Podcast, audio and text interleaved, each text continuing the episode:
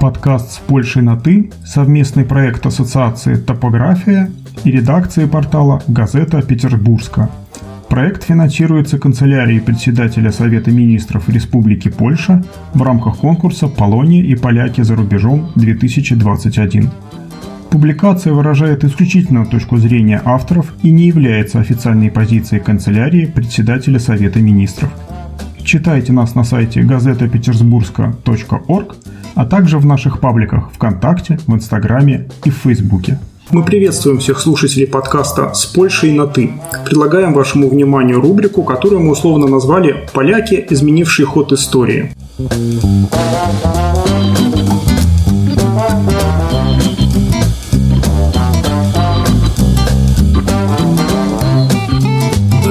Мы, где-то ожидаем, что там будет что-то необыкновенное. А здесь нормальная жизнь.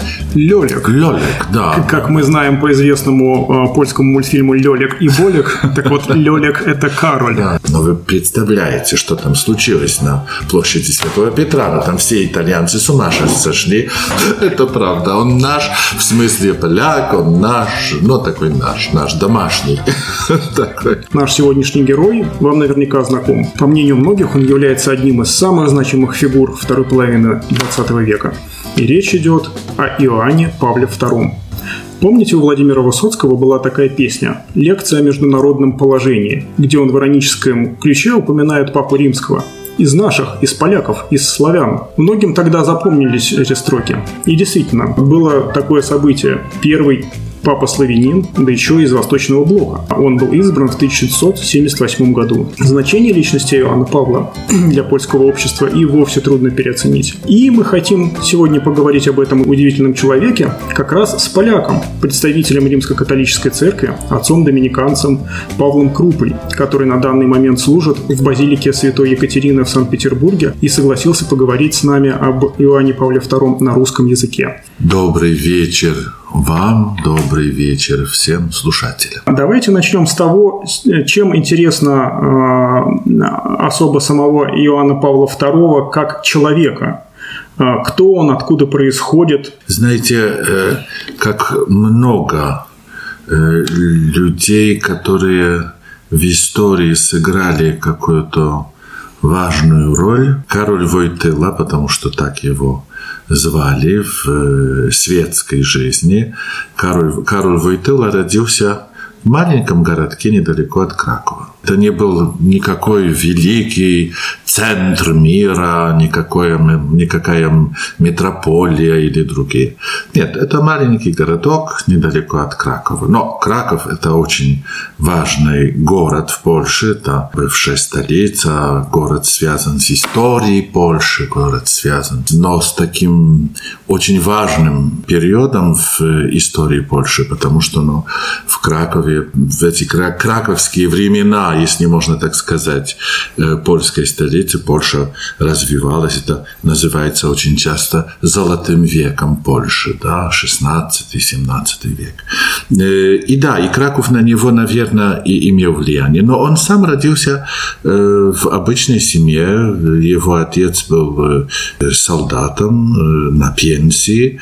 У него был старший брат – намного старше его, э, который стал врачом, и э, сестра, о которой э, редко там говорится, но он сам ее поминает, которая умерла ребенком еще ну, просто несколько, несколько недель после своего рождения.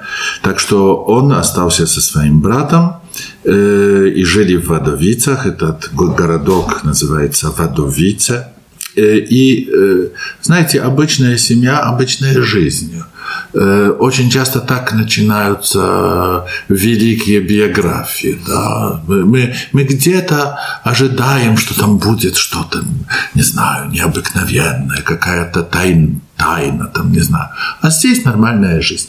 То, что необыкновенное, но это тоже судьба многих, что он теряет очень быстро маму свою. Ему 9 лет когда умирает его мама, а несколько лет, довольно быстро после смерти мамы, умирает его брат, который был врачом и который э, заразился от своих пациентов, не знаю, говорится по-русски, скарлатиной, э, и умер. Так что он остался только с отцом маленькая ремарка, что в семье Карла Юзефа Вайтылю называли Лёлик. Лёлик, да. Как мы знаем по известному э, польскому мультфильму Лёлик и Болик, так вот Лёлик – это Кароль. Да, да, и все его друзья, знаете, э, некоторые, некоторые так звали его даже как он стал папой. И во время частных личных встреч некоторые просто так привыкли обращаться к нему Лолек, что, что ну, обращались. И, и он, он смеялся, он не сопротивлялся, он даже любил, мне кажется,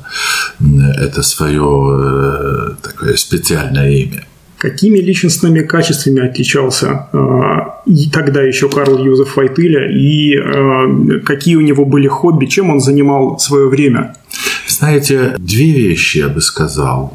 Книги и природа. Он очень любил, и со своим отцом они гуляли регулярно по горам, и вокруг, и вокруг Водовец. Это, это очень красивая часть Польши. Да? Там холмы, там недалеко Татры. Э, и, и он был любителем природы. Он много времени посвящал на эти свои такие путешествия, можно сказать. А с другой стороны, книги. Книги э, его интересовала литература, театр. И знаете, я нашел где-то я об этом не знал. Я прочитал, что он себя взял как имя э, от мира помазания, да, потому что есть такая традиция, что во время таинства мира помазания человек уже крещенный, да, но может выбрать себе новое имя, еще какого-то ходатая, покровителя святого. И он выбрал святого Губерта, Хуберт по-польски, да. Я удивился, Хуберт. Ну, известный святой э, э, покровитель, покровитель охотников. Почему Хуберт? И там было объяснение. Это было в честь короля Хуберта Ростворовского. Король Хуберт Ростворовский был писателем. Очень известным до войны, он э, больше всего известные были его театральные пьесы. Это был католический, христианский писатель, э, который э, соединял в себе еще остатки романтизма из XIX века и модернизма начала XX. И это очень интересно, что это было в его честь, что молодой Карл взял себе имя Хуберт на миропомазание. Не какого-то святого, не какого-то, а в честь писателя. И такого писателя, который соединял в себе, мне кажется, две очень важные для Войтылы вещи. Романтизм Э, которому он, с которым он был связан всю свою жизнь. Да? Мицкевич, Словацкий, Норвид. Э, и вся эта традиция 19-вековой Польши. А с другой стороны, модернизм свои времена, да, жить в своих временах. Э, и, и, знаете, это польский модернизм, он такой задумчивый, там много чего-то чудесного, каких-то мечт. И, и поэтому он удивительно очень хорошо связывается с романтизмом. Это очень интересно. И, и мне кажется, что вот эти две вещи для него были э, каким-то образом, а, он еще был, ну да, футболист, он очень, очень любил играть в матч. Так что спорт, путешествие, природа и книги. Вот такой человек. А театральное искусство? Театральное искусство, да, он э, еще в гимназии, еще в школе проявил талант, а потом уже во время войны они основали с друзьями э, такую группу «Рапсодический театр», в котором, ну вот, это был Многие говорят, что ну да, актерский талант и все, но это был очень интересный театр, потому что это был театр, в котором самое главное было слово. Да? Можно сказать, что это был театр чтецов. Не театр в такой форме очень динамической, но театр, который хотел, э, хотел подать слушателям или зрителям слово. Слово было самое важное. Да? Э, не так важное, как театральная акция. Да? Так что все-таки он со словом был все время связан. Да? Он в 1938 году э, поступил в э, Краковский университет, потому что он э, в гимназии получил но, такие ноты, что он мог без экзамена идти на любой факультет университета. И, и он, на какой же факультет он поступил? И он э, польская литература, литературный да, э, факультет. И он год Э, учился, это был 38-й, в 39-м в Кракове закрыли университет. Это очень трагическая история. Э, губернатор э, немецкий Кракова Франк, он собрал профессоров университета. Он сказал, да, университет, мы разрешим, чтобы был открыт, ясно. Он их пригласил, пригласил на открытие университета в Польше. Это всегда 1 октября. Они все ясно пришли и всех их арестовали и послали в Аушвиц. Они были одной из первых групп, которые были в этом лагере ужасно. Так а что же во время Второй мировой войны делал сам Карл Юзеф?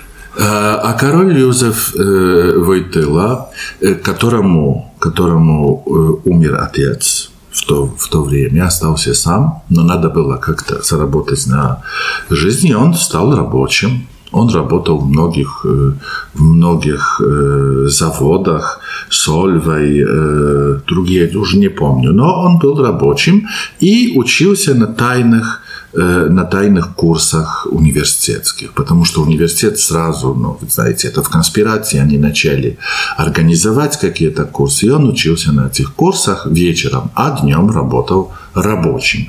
Он тоже связался, связался с, э, немножко с политикой, он приступил к э, партии работы, это была христианская такая христианско-демократическая партия, да, но он там был очень кратко ей членом, потому что он довольно быстро решил поступить в семинарию, тоже тайную э, духовную семинарию Краковской архиепархии. И, насколько мы знаем, что, несмотря на то, что он не был на фронте, не принимал участия в боевых действиях. Причем при этом в оккупированных а, Кракове его жизнь однажды оказалась в опасности. Во время дорожно-транспортного а, происшествия а, Карл Юзеф получил тяжелую травму, и если бы не помощь окружающих, что на удивление немцев, его жизнь могла бы прерваться. Да, э, поэтому как, как э, после смерти его, его наследником стал э, кардинал Йозеф Ратингер. Некоторые шутили, это были такие, но немножко неприличные шутки, то, что между этими, которые помогали, не немцами, которые помогали спасать молодого короля, был молодой Юзеф, да, потому что они да, что они так... И это была их первая встреча, да. Но это так люди шутили. Да, да, было это приключение. Но все-таки э, он войну довольно, можем сказать, довольно спокойно пережил в Кракове, да. Э, тогда тоже он начинает э, как бы пробуждается в нем тоже талант писателя, поэта. Да. Он как бы все э, то, что переживает, он старается выразить словом. Есть в этом театре. Здесь э, он общается с работниками, здесь общается с артистами, здесь общается с интеллигенцией. Он как бы соединяет в себе все эти миры и хочет дать выраз этому, и начинает писать поэзию. Э, он никогда не считал себя великим поэтом. И он сам говорил, если бы я не был папой, никто бы не обращал внимания на эти мои стихи. Э, но, э, но то, что есть очень интересно в этой поэзии, э, это опять как бы это, это, знаете, такая связь со словом, да, слово очень важное. Он старается понять смысл, как бы тронуть, э, обнять э, эту реальность, в которой он находится, через слово. И слово есть очень важно. Он, это видно, как он, да, как он собирает эти слова, как, как он их работает. Это, это человек слова. Да, это очевидно, даже в своей поэзии. А, насколько а, мне известно, он был полиглотом. Какой, а, может быть, вы знаете, какой, на каком количестве языков он говорил, и, может быть, на каком количестве языков он писал? Э, но ему пришлось, э, вы знаете, он э, сразу почти после войны рукоположение, а потом, а потом его послали в Рим чтобы он продолжал учебу в Риме, и он там приготовил, и он там приготовил свою диссертацию, кстати, на Доминиканском университете Анджеликум святого Фомы Аквинского, э, и его диссертация докторская была посвящена свято, святому Иоанну Креста. А, это была вера э, в, в телах святого Иоанна Креста, и он для того, ну так Ясно, что он по латыни, на, на, латинском языке учился. Э, ясно, что итальянский. И ясно, что испанский. Потому что он решил научиться испанского, чтобы читать Святого Иоанна Креста в оригинале. Да? Ведь это испанский мистик, испанский святой. И он хотел читать его в оригинале, научился испанского. Э, жил в то время э, в бельгийской, так называемой бельгийской коллегии, где он, наверное, встречался с французскоговорящими людьми. Так что мне кажется, что он вернулся уже из Рима, с, э, как после защиты своей кандидатской диссертации, своего доктората, как это называется в, церков, в церковной номенклатуре, он вернулся с итальянским, с французским, с испанским, наверное. И немецкий тоже, который он знал уже, э, учился в школе и знал уже молодым человеком. Ну вот. А потом, э, вы знаете, это ясно, он, у него был такой обычай, как папы, что он поздравлял на, не знаю, там 10 или 15 языках поздравлял всех паломников в Риме. Ясно, что на, не на всех он э, говорил, да, он некоторые просто читал, но старался, или когда во время этих э, очень многих его путешествий, паломничеств в разные страны, он старался все-таки э, говорить на языке страны, даже если он только его читал. Да, он старался хотя бы научиться прочитать проповедь на языке страны. И это, ну, наверное, вы, вы видели этот первый вечер, когда его избрали, да, 16 октября 1978 года. Он там появляется в этой лоджии Святого Петра, базилики Святого Петра в Риме, и никто не ожидает, что он скажет что-то, да. А он начинает говорить, и он ошибается – он ошибается, и это было очень, очень смешно, потому что он говорит, я приехал из далекой стра- страны, я э, постараюсь, и здесь было очень прекрасно, он говорит, я постараюсь все-таки говорить на вашем, и он Святвержавский сказал, на нашем итальянском языке. Но вы представляете, что там случилось на площади Святого Петра. Ну, там все итальянцы с ума сошли. Вот этот польский папа говорит наш итальянский язык.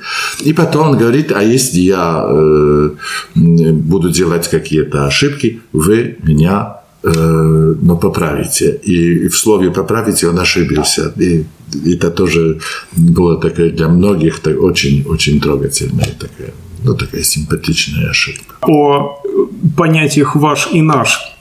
А, правда ли, что когда современный нам поляк говорит «наш Папа Римский», он имеет в виду не действующего, а все-таки Иоанна Павла II? Сегодня все меньше и меньше, я бы сказал, да. Но для моего поколения, как мы говорим, наш папа, мы думаем о Иоанне Павле II, это правда. это правда. Он наш, в смысле поляк, он наш, ну такой наш, наш домашний. такой, да, можно бы так сказать. Сегодня уже меньше, но, но мое поколение, да, да.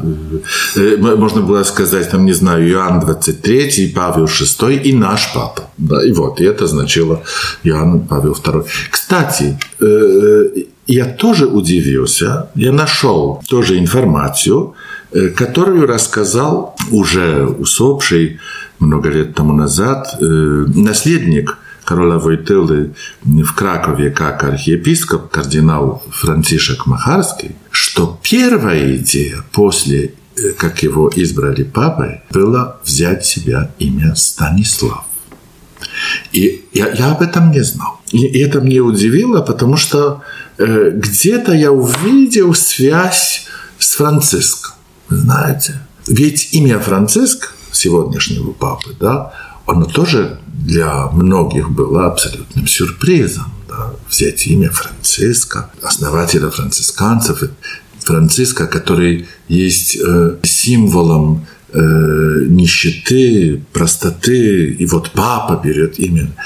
А здесь я представляю вот этот папа, который славянин, да, который приезжает из этой части Европы, и он еще называет себя Станиславом, но был бы это шок. Но ему сказали, что постарайтесь выбрать себе, может быть, более римское имя. Да? Но и он тогда решил Иоанн Павел II. Да. Очень а, и по достаточно простому принципу, потому что прямо перед ним был Иоанн Павел I. Да, да, да. И это было... Не бодрствуя лукаво. Да, да, да, да. И, и он... Но мне кажется, он думал, ну да, не могу быть Станиславом, пусть буду Иоанном Павлом II. Э, и это... Я, я помню, молодой человек, я был в это время, но я помню э, комментарии да, которые я где-то читал или слушал на западных радио, там, в польских радио там никаких комментариев не было по, по этому поводу. Э, но что это был э, с его стороны, в-первых, э, знак продолжения. Да, Иоанн Павел Первый, он очень быстро скончался. Скончался, и он хотел, и он через это имя, король Войтыла, хотел показать, не бойтесь, я буду продолжать эту линию, которая была великолепной. Святой Иоанн Павел I был э, прекрасным пастырем, очень простым человеком, э, прополненный, прополненным любовью. Он был, мы, мы не имели, к сожалению, э, времени, чтобы познакомиться с этими его качествами, да, но, но то, что мы знаем о нем как кардинале и папе за это очень-очень короткое время, но показывает, что это был знаменитый, абсолютно замечательный человек. И Иоанн Павел II говорит, не бойтесь, я буду продолжать. А с другой стороны, это знак смирения. На сегодня мы прервемся. А в следующем выпуске мы поговорим о том, каким же папой был Иоанн Павел II.